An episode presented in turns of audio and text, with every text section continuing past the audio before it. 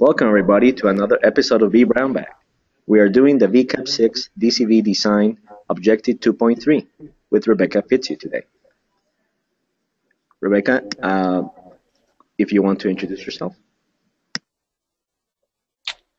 I'm an Olympic gymnast and uh, an aspiring actress. You can find me on Twitter at Rebecca Fitzhugh, and I do this VC uh, VMware stuff, you know, as a side job right now.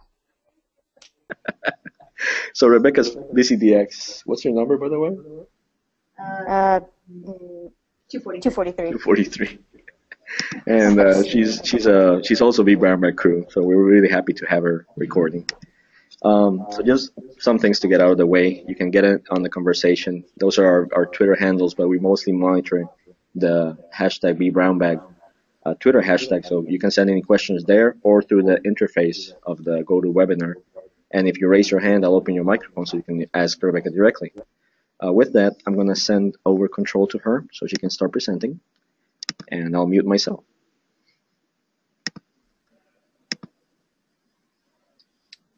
Okay.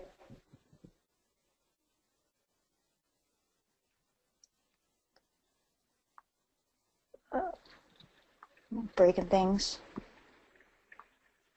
Okay.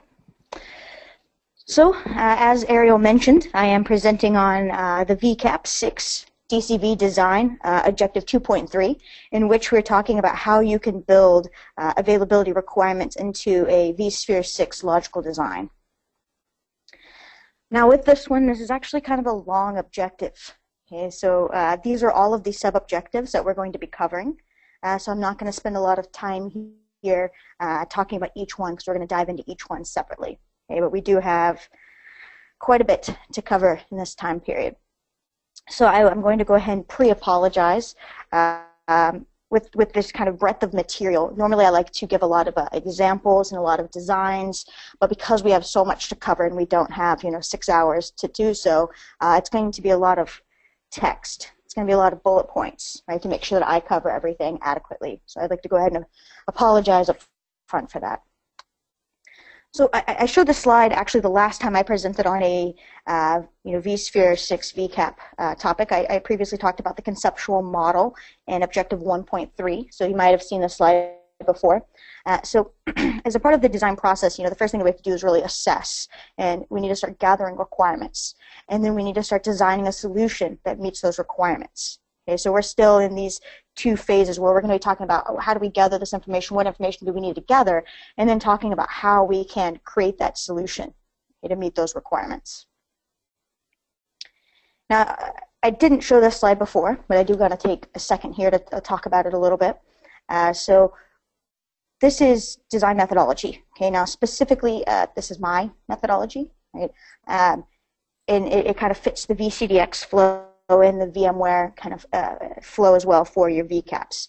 So the first thing is building out that conceptual model, right? So that's going to be you identifying requirements, uh, you know, functional and non-functional, as well as you identifying any kind of constraints. Now, as you go through, uh, you might ask questions, you might not get the best answers, and you might make some assumptions, okay?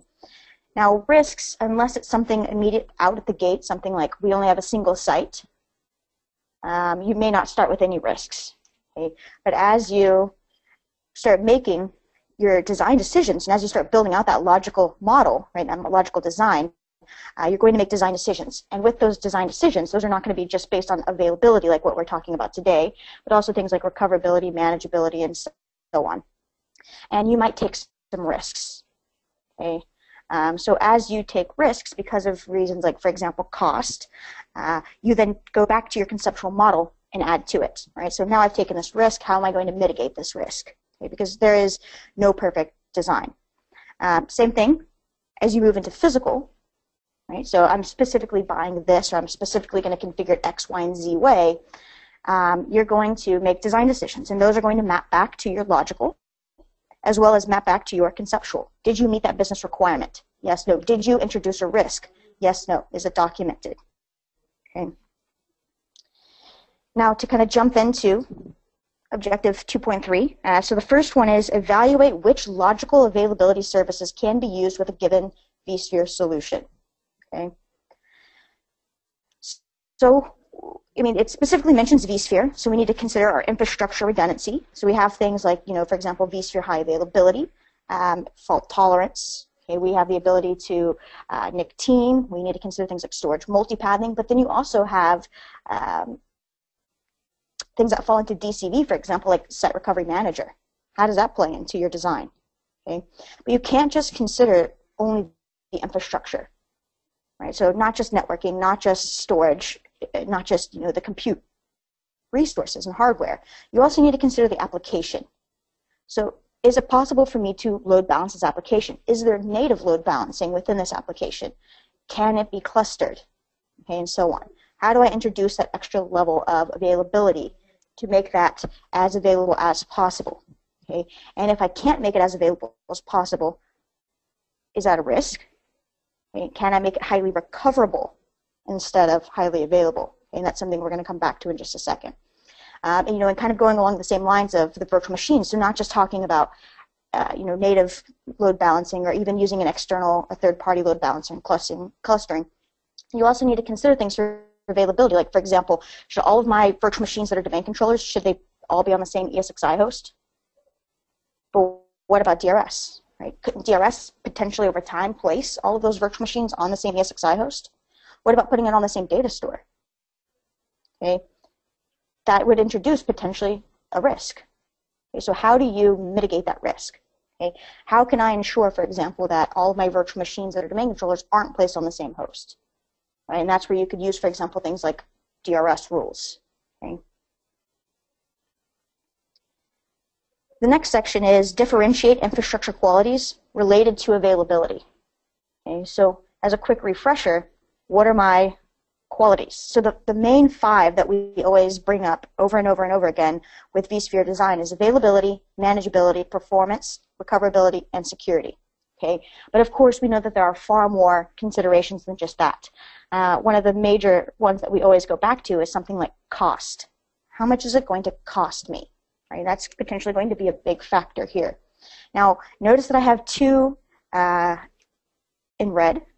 Okay, I've highlighted these because turns out and you can't actually highlight text in PowerPoint. You either have to color the whole box or nothing at all. And so and if somebody knows how to use PowerPoint better than me, please let me know how to highlight text. But uh, availability and recoverability, these are inherently linked. If I can't make something highly available, how do I make it highly recoverable? Right? So we're going to, to dive into that a little bit. Now, it would be remiss of me to not give credit where credit is due.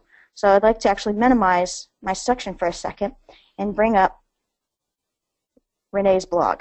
Okay, so you might have heard of VCDX 133 uh, or visited his site.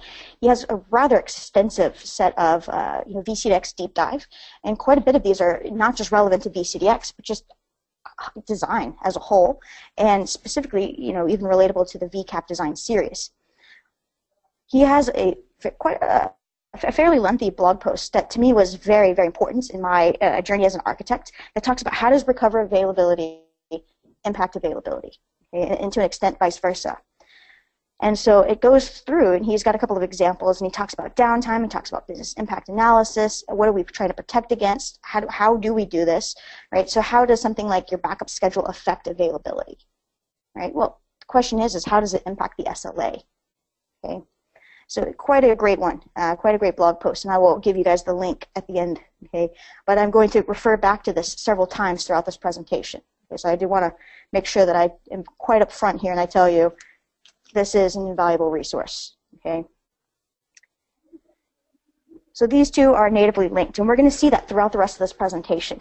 Okay, availability and recoverability, right? They impact each other, and we need to identify how they impact each other. Okay. So the next one is describe the concept of redundancy and the risks associated with single points of failure. Um, unless you have an unlimited budget, um, cough, cough, United States government, um, uh, you're, you're, going to potentially have a single point of failure. Okay? Uh, and it may not be something that you can control. Okay? So how do I mitigate that? So what if I don't have true redundancy, right? Because when we talk about availability, this isn't what happens when it fails in terms of how do I recover it right? Because that's recoverability. Oh, I recover from backup. Or, oh, no problem. I have the configuration uh, stored somewhere else. Okay, that's not what we're talking about here. The question is, how do I make it completely redundant? Right. So I mentioned, for example, having uh, you know a NIC team, and you need to think about like, okay, I have a virtual switch, I have multiple NICs. Now, do these network interfaces are they on the same physical card or not? Right? Are they the same physical PCI device? Because if they are, then you're not truly redundant. Yes, you may have two uplinks, but you still have a single point of failure. Okay. So one of the ones, uh, you know, I would say was very common up until version 6.5 was vCenter.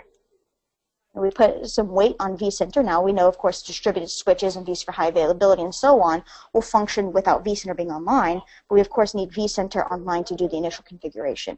And there wasn't traditionally a way to make vCenter truly redundant, right? So we had to rely on you know, things like backups. Okay, we had to, you know, consider things like uh, exporting the configuration of our distributed switch. Okay? We of course know now in version 6.5 uh, that we do have v, vCenter HA. Okay. Um, now I will kind of stop and warn you. Uh, as far as I know, the current version of the VCAP um, is on 6.0. Okay, so take that into account. What if I only have one router? Or what if I only have one HBA? Yes, I may have quote unquote redundancy because I have multiple paths because it's dual port, but it's potentially still the same adapter. Okay, so one of the things that you need to do is uh, identify that. Identify that single point of failure. It's a risk. Now, what are you going to do to mitigate that risk? Okay, so you know, again, things like backup configurations, backup virtual machines, and so on. And you need to have some kind of recovery plan. So I'm going to give you an example of a recovery plan. This is a very, very busy slide, I know. Okay, so right here in the center, we have uh, just a very high-level logical uh, example, right, where we've got two production clusters. We have a management cluster, we've got a test cluster. Okay, we've got our storage nodes down below. We have our SAN switching, we have our core switching, but we have a single router. Okay, we have a single point of failure. What happens if that router were to go down? How do I mitigate that? Okay, so in this particular example, I went with we're co-located. Okay, we're in a colo, and as a part of my contract and part of my agreement with that colo, uh, the data center staff is allowed to rip and replace the router. Okay? And so they can replace that router with one of their on-the-shelf routers, right? If they're a big colo, they're a big, you know, potentially uh, service provider, right? Depending on what their business model is, uh, they probably have extra gear laying around that I don't have as maybe a small business. Okay, so I've now signed this agreement. They're all they're doing monitoring. I'm doing monitoring. They have my explicit permission via contractual obligation to rip and replace that router and they have access to the configuration of that router because we back up that configuration every single time we make a change on the router. Okay, every time we add a sub interface for a VLAN or whatever, back it up, make it available to the data center staff. Okay, so what do we do from there? Okay, the router fails, they rip and replace, they restore that configuration from backup. Next thing that we need to do, as well as they need to do, is validate connectivity. Is it back up? Right? Is it working? Now, on the side of the small business, the next step would be, okay, well, we need to order a replacement. Okay, we need to start moving through that. Now, uh, we potentially have our services back on as soon as that router is back up and running, right? But that's effectively a temp-loan router. But we've mitigated that risk. And so we might say, you know, for example, it takes somewhere around 15 to 30 minutes to recover. So this is me prioritizing, in a way, recoverability over availability. Availability would be having multiple routers, right? In this case, I don't have that. I have a single point of failure. So now I'm considering recoverability over availability. And so then you need to do an impact analysis. What does this impact performance-wise? Does this impact availability? Yeah. I mean, if my router's down, then I'm not going to have any kind of connectivity from outside the data center, and I'm potentially going to have routing issues within the data center, right? Where, uh, you know, for example, a VM on one subnet can get to another VM in a different subnet. Okay. But with that router failing, and then getting replaced, is my, my RPO met? In this case, I'm not losing any data because I'm recovering from a backup. And we haven't made any changes since that backup. Is my RTO being met? Yes or no? Right? So then that's where we're seeing that this is affecting availability. Right? Because availability goes back to that SLA. Okay. So that was kind of a rather lengthy explanation, but this is, you know, one of the, the very few examples I have for you today, so I wanted to spend some time on it. No, what, what I see very important in that example is to the level of detail that any person that is trying to explain how they're mitigating each and every risk has to go to in analyzing it, right? Right. I mean, that's uh, that's the hard part, right? About being, in a way, kind of an architect is anything and everything is sort of in your scope, right? And and you you need to have that attention to detail, right? I mean, especially when it comes like the VCAPs. To be honest, that's one of those exams where if you're not paying attention to those subtle details, you're not going to fare so well, unfortunately. Okay. Now, you heard me drop this SLA, SLA, SLA thing. All right, so let's start covering that. So one of the things that we need to discuss uh, is the class of nines methodology. Okay, so this is something that we commonly use um, to define what our SLA is, our service level agreement, right? Which, in hindsight, I probably shouldn't have done these in the exact order that VMware has them on the blueprint, because it would make more sense to talk about the SLA first. So I apologize. So our class of nines. Uh, theoretically, you could have one nine but who is guaranteeing only 9% of availability? Uh, I'm 100% down with that because that, and by the 100% down, I mean, you know, we're not talking downtime here. I'm in for a 9% availability agreement because a single point of failure for days. I don't care. Uh, but we typically start at 2, right? So 99%, 99.9, 99.99, 99.999.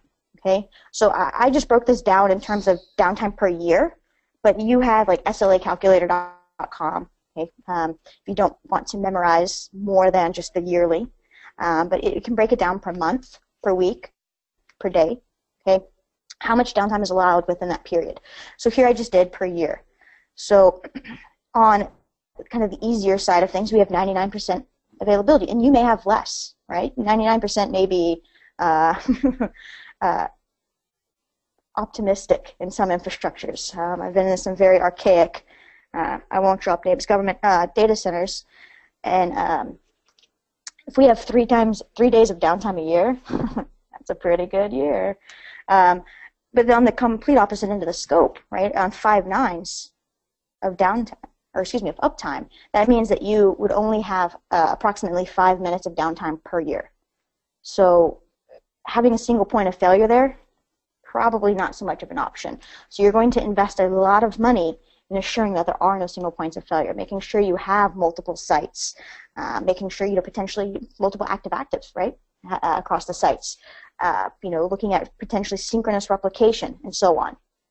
Okay, so there's going to be a lot of money that goes into that, and of course we've got varying degrees, right? About 52 minutes for four nines, uh, a little bit more uh, than eight and a half hours for three nines. Okay. Now, what are these really telling us? Okay. These are us establishing our service level agreement, okay, our SLA, which is the next topic. So we need to determine that availability component of SLAs and service level management processes. Okay. So what is an SLA? Let's start with that. So this is uh, potentially some kind of contractual agreement, either from a service provider to its customers or within an organization, right, where the IT department is, is guaranteeing services to all the other business units okay, that it serves. What does an SLA consist of? A lot. so I put uh, like eight things here on the board that typically an SLA consists of. This is, uh, you know, in many cases a legally binding contractual agreement. Okay, but I highlighted three, three that we pretty much always have covered. Okay, some of these, you may, some of some of you may not have SLAs that are quite this explicit. Okay, but the three kind of minimal things is we're going to look at the metric. Okay, what is our metric definition? How are we measuring this in terms of what, what tool, okay? And then what is the period? Uh, you know, so for example, uh, I completed my VCDX a few months ago, and in my VCDX it was a little bit unique with the SLA um, in a couple of ways. But one of the ways that my SLA was unique was that it was measured per week and only Monday through Friday. Okay, now that you know, out of context, you're going, what? But in context, when you understand the business objective and the business case, that makes perfect sense. Okay, so every five days we're measuring the SLA, uh, the SLA, and then it resets on the weekend and starts over Monday morning. Okay, For most people, it's going to be a year, but we need to ask that, okay, uh, as an architect. Okay, great, you want no more than five minutes of uptime. What does that mean? Per day, per week, per month, per year? Okay, what is that period of time? Now, I took all of this information and I distilled it. We basically have two main components. We've got the services element and the management element. So the service element is going to be the specifics here. What's included and what's specifically excluded. Okay. Now I'd like to stop for a second and say you can have more than one SLA. Uh, you can have an SLA for, uh, say, production virtual machines versus management. Um, you can have uh, your if if you're disorganized, you may have tier one applications, tier two applications, tier three, and so on. And your tier one applications may, for example, have five nines of uptime. Your tier two applications may have three nines of uptime, and then your tier if three, you know, for example, if that's the bottom tier, may have no SLA. We don't guarantee anything because these are test dev type VMs. Okay, um, so if there's anything that is excluded, uh, you know, for example, I was recently uh, reviewing a VCDX uh, for somebody, and one of the things that I thought they did a good job on is they specifically said the SLA is X, but what is not included in this SLA is, for example, uh, our monitoring solution, right? So, which I would thought was a little bit interesting. I'm going to exclude the tool that's monitoring the uptime, but uh, that was something that they made the clear distinction. Okay, so you definitely need to specify what is covered by the SLA, but more importantly, what's not covered by the SLA. Now, speaking of things that are not covered by the SLA, if there's any kind of condition of service, for example, maintenance, you need to establish that. When is the maintenance window and how long is the maintenance window? And you need to specifically say, during that time period, the SLA does not apply. Okay. And then, of course, who's responsible for what? What happens if there is a failure? Right? What happens if that SLA, um, you know, is potentially not met? There could be legal repercussions. There could be money, right? Uh, there could be some fun uh, money issues there where we have to potentially pay because we didn't meet our SLA. And there, I mean, in there, whenever you are the actual the customer, you're always thinking exactly how am I how am I, how am I going to make it hurt for you if you don't meet the SLA. So. Yeah. Yeah, absolutely. Absolutely. If I'm paying you X amount of money every month, uh, for example, because you're a colo or you're a service provider, and you can't meet that, you better believe that I want my money back and then some, right? And then on the management side of things, this is us defining uh, things like the standard of measurement. How are we measuring this? What are we using to measure it? Uh, what time period? How do we report this? Okay. How do we report this SLA? What are the contents of that report? How often do we report it? Okay, um, and, and so you know, like for example, one of the I, I, I wish I could remember that. I think it was called Pingdom was the name of the tool. I recently sat in the SolarWinds um, kind of seminar, and they had this tool called Pingdom, which you could configure to like monitor certain sites. One of the things that I thought was very interesting was I noticed that the websites on the, the, the you know the page that they were showing us, they all said you know 99.999%, you know, or even some said 100%. I'm going, how how are you measuring that, right? Because you could use that potentially as a tool, going, look, my website's always up. I'm Google, right? But and so one of the things is like, how is it measuring it, and how what is the interval in which it's measuring it, right? So at that time, I, I think they had it set to like uh, within a 24-hour span. I'm like, of course, this is 100% 24-hour span. Um, so it, that's one of those things that's very important is how do I report it and how often do I report it, right? Because if I only have to report my uptime every day, I shouldn't say that. Uh, if I if I only have to report it, how do I word this?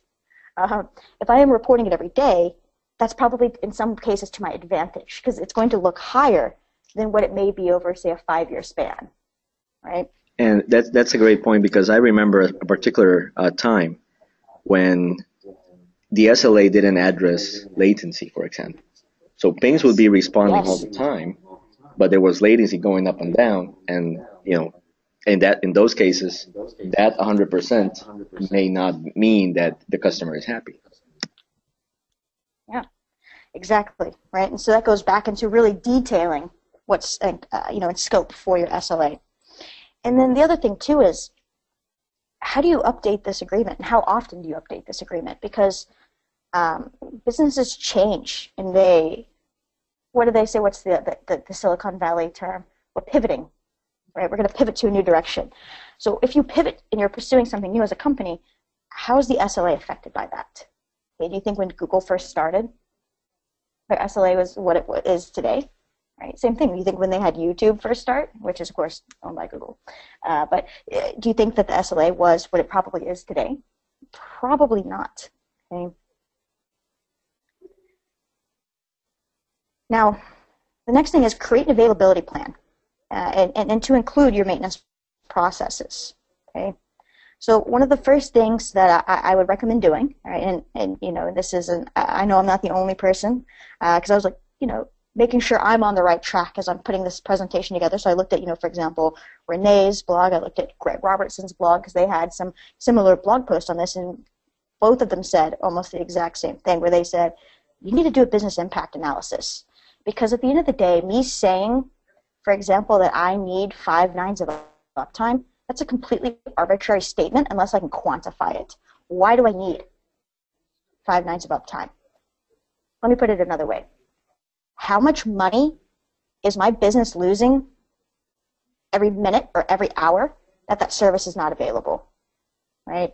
So if you work, for example, for Progressive, and your website's down, how much money are you losing from customers not being able to access right, their insurance services or not being able to sign up for insurance services?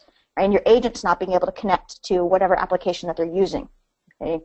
So we need to do that impact analysis because that helps us quantify and qualify why such SLAs are important. And that also helps us justify things like cost, right? Because again, if I have that five nines of uptime being required, that means I can tolerate no more than about five minutes of downtime a year. So that's going to be very expensive. Right? That's going to be very expensive for me to have that level of consistency across my infrastructure. Now, one of the things that we need to do is get a little bit more precise than just specifying what is my SLA. Great. You've now said that my SLA is, uh, you know, for example, I don't know, four nines. Okay. Well, then we need to identify things like your RPO and your RTO. Those are the two big ones that we always go back to. So your RPO is your recovery point objective. This is how old can my data be? Okay. In other words, if I have a failure and I have to recover, you know, either because of replication or because of a backup, I have to recover using one of these methods. How much data can I lose? Okay. And in some cases, you have people go, I can't lose any data. Okay, well then that already eliminates you using asynchronous replication, right? If I can't lose anything, uh, then we already know that this is going to be quite an expensive process. Okay. RTO, this is your recovery time objective. This is how long effectively can the service be down. Okay, so how long it, it can do I have maximum to restore that service. And then you've got your WRT, this is your work recovery time. This is how long it takes that recovered service to be brought back up and available to customers. Uh, and this could be defined multiple times. Right? You may have, for example, uh, a generic RTO of, say, like an hour, uh, but then your WRT may vary based off of what component we're talking about. Okay. And then you have your MTD. So just a question on the work recovery time and the planning that it takes. It could be that there's a, a run book saying this is what needs to be first, and, and, we're going to test this at this point, and, and you have this. So mm-hmm. total time might be an hour, but you have this this uh, intermediate steps that you want to hit that you have to guarantee that you can hit, basically. Absolutely. Absolutely.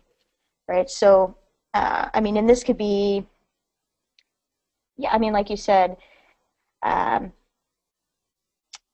a whole site failure and how long, you know, what order each component should be brought up in and how long each component is going to take to recover. Um, or this might just be as, you know, granular saying, okay, not if the whole site fails, but only if the router fails, or only if a core switch fails, or only if, you know, a NIC fails, or some, something like that, right? So, I mean, you could really, if you wanted to, you could really take this to the nth degree, right? Um, and then you've got MTD. This is your maximum tolerable downtime. So this is basically your RTO plus your WRT. Okay, and that equals your MTD. Now, and this is where, you know, I was trying to come up with examples uh, of each of these, and I was going, why, why am I doing this? Because um, you know, to be honest, when I have qu- questions about this, you know, I explain it to, you know, for example, uh, people who I've been mentoring for VCDX, and if they still don't get it, I go, read Rene's blog. Okay, read Rene's blog. Maybe I'm not doing a good job, you know, explaining this, and then come back and let's talk about it again. Okay, so he has this lovely picture here. Talks about, hey, everything's great. Oh no, something happens. Right. So we have the RPO between that. How much data can I lose between everything is good to something bad happens? And then to my systems being recovered. Okay, now your system being recovered versus the actual service being available, those are two different things. Okay, yes, I recovered vCenter from backup, but how long does it take for that web client service to start? Right? Because you know you might have met your RTO in theory by just recovering it from backup, and now it's powered on and now it's running. Um, but if that service isn't available, and the users can't log in, for example, to the web, I don't know why I'm using vCenter as an example here. That's typically not a. Uh, but, but let's, let's put another example. Like you had this big outage, and in my case, I work with call centers. So even to the point that if you have a big outage, you send your agents on break to not bill them in, the, in those hours. So when you say system is back up, and you bring everybody back to their phones while they're signing in and this or that. They better be able to actually log exactly. in. Right. Exactly. So that's a good example. I don't know what, I, I guess because I keep hearing Adam talking about vCenter today that I was like, that's going to be my example for everything. Um, and so we see, of course, that the WRT is measured between the time that systems are recovered to the time that things actually are resuming and working and, and users are able to access that infrastructure. Okay. Now, in my kind of opinion, I guess I'll say opinion here, your RTO and your RPO should not exceed your allowable downtime as dictated by your SLA. Okay, and this is something that I see a lot um, in terms of uh, the VCDX, which I know is kind of out of scope for the VCAP. Um, I, yeah, Ariel said uh, it's important, right? Because I mean everything's building on, right? So it's like generally speaking, I'm going to make a very broad assumption here, so let's document this as an assumption in the conceptual model. If you achieve both VCAPs within a realm, why? right? I mean, likely you're probably going for VCDX at some point, right? Uh, or you just really like taking exams. Ariel, I'm looking at you. I'm, I'm totally um, tweeting this. Rebecca says if you have VCIX, you have to take the VCDX. Okay, you got it. well, yes and no, right? Now, now I've said a controversial controversial statement, but I mean the reality is is that uh, unless you work for an organization that recognizes the value of VCAP, which is arguable of how many do or do not, um, then you know it's kind of like why why go through that effort okay um, so yeah so i mean one of the things i see all the time for example is i will have somebody say uh, in, in their vcdx design that i'm reviewing uh, that we're going to have an sla of for example let's go to our lovely uptime calculator let's say they say i'm going to have four nines of uptime Okay, so four nines of uptime. So that means I can tolerate no more than 52.6 minutes a year. But then I will look at their RTO and their RPO. And their RTO, for example, might be 60 minutes. It's one hour. You're already violating your SLA. Same thing uh, with your RPO. Okay. If you say, hey, yeah, I'm going to, for example, replicate every two hours, you're violating your SLA. Uh, and so, because you have to think, great, you might be able to recover your database, you know, from backup, or you might have like a replicated uh, data store somewhere else. But if your user logs in, right, and they're now logging in and looking at their, uh, you know, Outlook, if that Exchange server just lost two hours of emails, are you really meeting your SLA? Right. Same thing. If you just lost two hours worth of uh, you know, data in a database? Are you really meeting that SLA? And I'm going to argue here, no.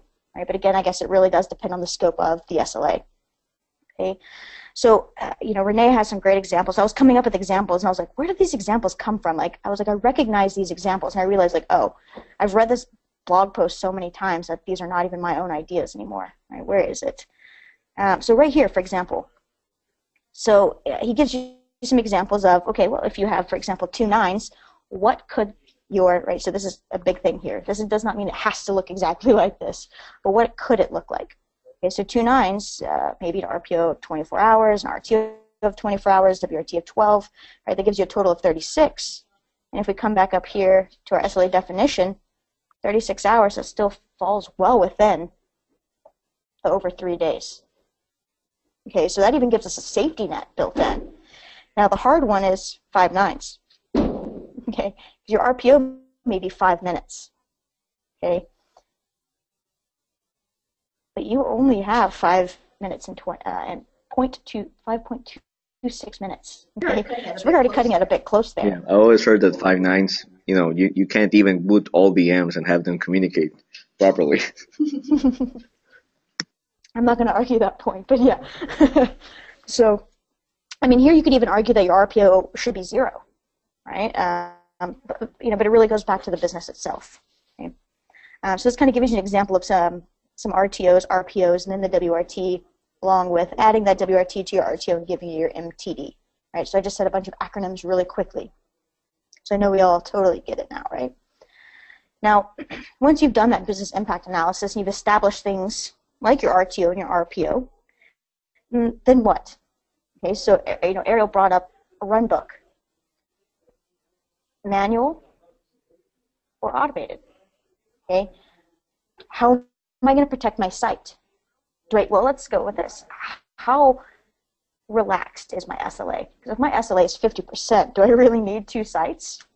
Right? But if my SLA is five nines, I probably need another site, right? I probably need a secondary site. So I need a DR site. How am I going to do failover? Am I going to use stretched clusters? So with with that, you know, you're looking at potentially synchronous replication and you've got a distance limitation, right? Of 100 kilometers, okay, for stretch clusters. Where do I want to use Site Recovery Manager? Okay. Um, or do I want to have, for example, two physical sites that are both active and we're load balancing across sites? right? I, I can do that as well. Um, how often am I backing up my virtual machines? Right? Because uh, again, this is going to play into your, for example, RPO. Are your backups going to be application consistent? What about vSphere HA? How should that be configured? Okay, because if your SLA is you know 99 point, let's just go 99%, probably n plus one is more than sufficient. Okay, but if you have, for example, five nines, for your SLA, yeah, probably going to be looking at n plus two, I'd say, at a minimum, right? Um, so that's going to that's going to change the way that you configure vSphere high availability. For this application, does it qualify for fault tolerance, right? For vSphere fault tolerance. Uh, we already mentioned things like application load balancing, application clustering, okay, and so on. Uh, replication, right? This goes back to my RPO as well. Um, synchronous or asynchronous, Okay, and then of course, when does the SLA not apply? When is what, what time periods are excluded? So this is usually something like maintenance. Now, I don't know why I didn't hit play. There we go. Now we can probably see it. and so the big thing here, uh, uh, the last kind of point on the slide says test and validate. Okay, all of this uh, documentation, all of these decisions, all of this work is effectively worthless if you haven't tested it and made sure it actually works.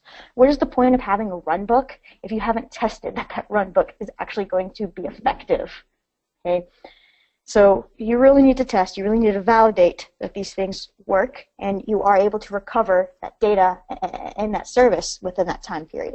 Okay, now I'm going to pause for a second, and again, uh, you know, I, I shout out to Rene because uh, there's really nothing that I could create. Which I tried to create some stuff, and I was like, man, none of this is as effective. It's just showing you what's already there, which you know an amazing example.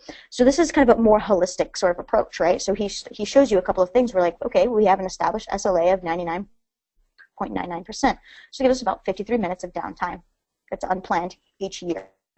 Okay, we've established a maintenance window. Okay, uh, from doing our business impact analysis for tier one, specifically here tier one services. So again, I may have multiple tiers, and I've now established multiple RPOs and multiple RTOs. Okay, but specifically here for tier one, we've established these RTOs and RPOs. Okay, what are we protecting ourselves against? Because that's another thing. Some of the things that may apply to, uh, you know, for example, an insurance organization may not apply to you if you work in, say, healthcare right, and vice versa. So what is what is the threat? Uh, what is the potential issue? Uh, you know, I lived in New Orleans for over a decade.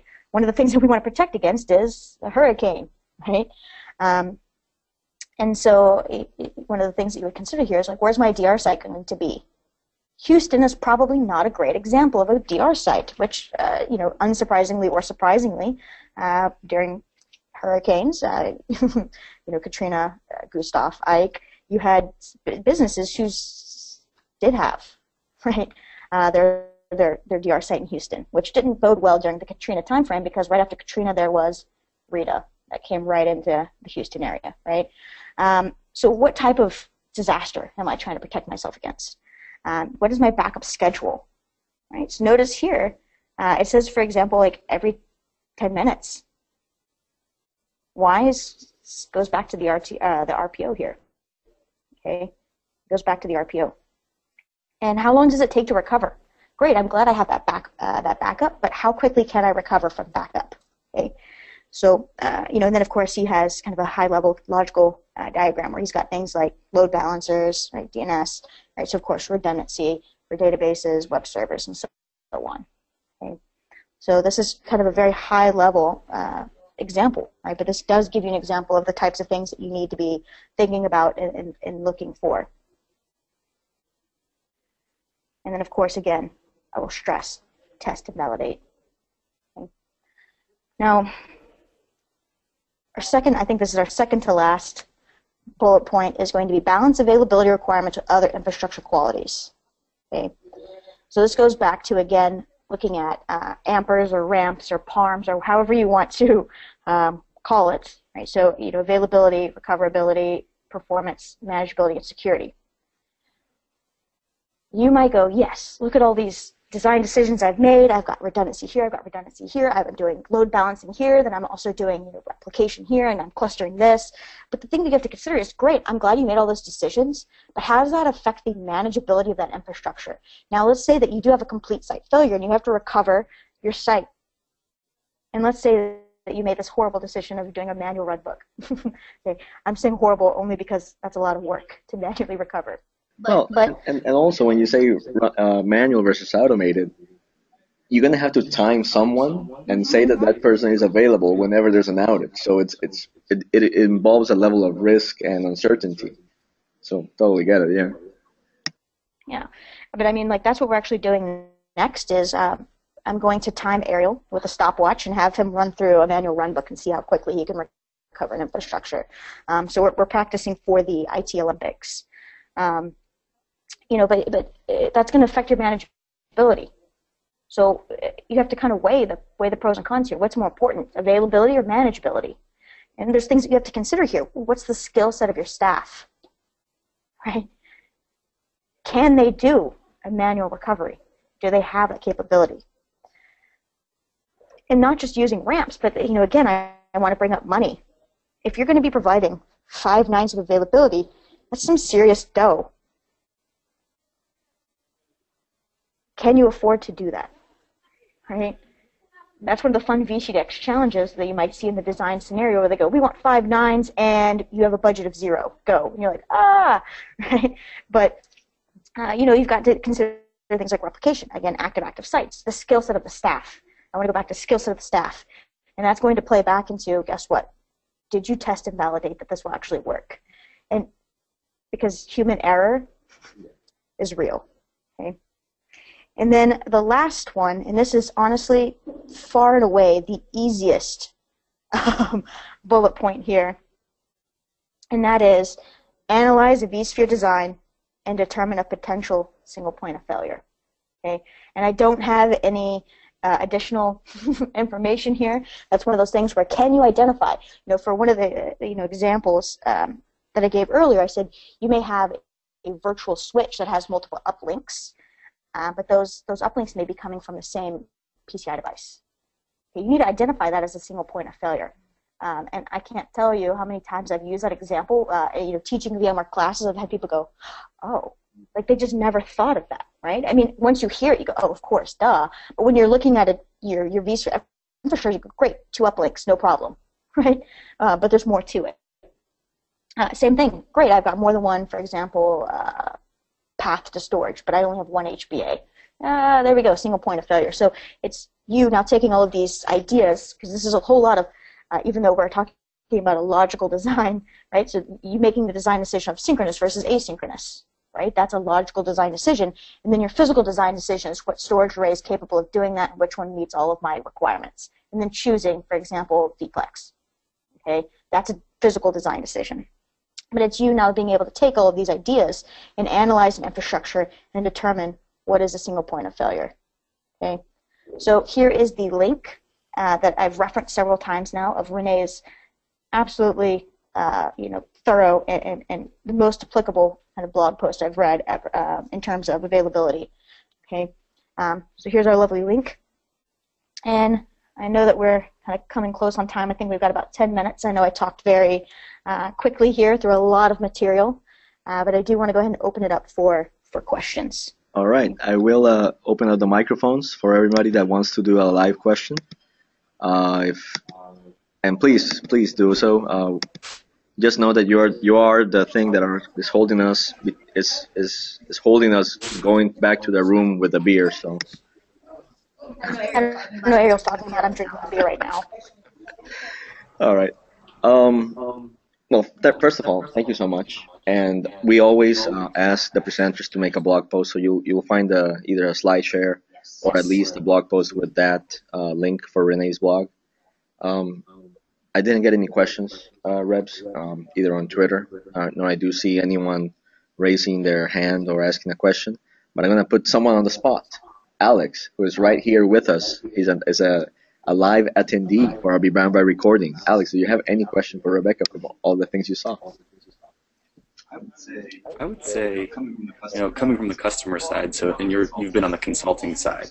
I'm just curious, you know, when you've done this type of consulting work, what's what's the most realistic SLA that you've seen customers? I mean, I mean, Great question. Um, so I, I, mean, absolutely, any SLA is um, realistic with the right budget skill set. Okay. Um, now that being said, you will sometimes get a customer who is a small business who's single site, and they go, "I want to have five nines of uptime." Immediately, you just, of course, politely, you, know, you don't roll your eyes or laugh, though inside you do, and you kind of do it once you leave the room. But you're going, "How can I ever guarantee no more than five minutes of downtime in a year if you only have a single site, right? And so then that I would say that's a very example, uh, you know, an example of a very unrealistic kind of SLA. So at that point, I'm going, yeah, you need to be looking at more like 99%, right? Because that gives you a little over three days. Worst case scenario, uh, disaster strikes, you, you lose your single site. Um, you could potentially go colo, uh, and if you have backups that are offsite, if you have all these these these these things that you've considered, then you could potentially recover your infrastructure in three days, right? Rather than, Rather than saying five minutes, right? That's an example of an unrealistic one, right? But uh, I mean, you work for a very large, so you work for a customer, right? But you work for a very, very large customer. Um, so uh, uh your enterprise organization, do you have an established SLA? It varies by application and they're tiered. Yeah, yeah. And, and that's that's perfect, right? Um, one one size does not always fit all, right? So you do have organizations that go, all right, SLA is X, and that goes back to defining the scope. What does that cover? Does that only cover tier one apps? Does that cover everything? Is that only the infrastructure? What is that covering? Um, uh, because that that that may not be realistic, and and because like uh, for example, you you work for a very large enterprise customer, um, you may not be able to guarantee a certain SLA for every unit within your your company right? You might have, for example, finance and HR um, as two separate units within, and you're guaranteeing them potentially separate SLAs based off of their application workload and what's specific to that particular division, right? And that's okay. Don't let them find out because you don't want that political battle, but it's okay to have multiple SLAs. Um, yeah, I would say keep keep it realistic, right? You can't you can't say single site. Um, and then I would say that's a constraint if we're going to tie it back to objective 1.3. That is a constraint, single site, and also a risk, right? Um, and, and, how do you mitigate that risk, right? So that goes back to like offsite backups, blah, blah, blah. But um, you having five nines in a single site, that's not very realistic. And I would push back uh, very hard as, as a consultant coming in. That's that's a great question. Thank you so much, Alex. And for that particular customer, I would ask him, okay, a plane fell down, you know, malfunction, ran out of fuel on your data center. This is disaster recovery, and you're asking me to give you a five a five minute one with only one site? That's impossible, right? Just examples of plane falling out of the sky and hitting your data center. Did you watch Breaking No, no, Bad no. But, recently? but but see see I've actually I've actually had um, this is a sad story actually, but I know people but I know people that would do like uh, um, do it yourself planes and they kind you know the success factor is not 100% on those. They fall down wherever they fall down. So Or if you're, you know, Or Harrison. if you're, you know, Harrison pilot. Ford near the pilot, you're gonna land in golf courses, and on uh, taxiways instead of runways. Just kidding, Harrison. Call me later. all right, with that we'll start the recording. Thank you everybody that attended live and you know where to find Rebecca. Thank you so much for attending. Bye bye.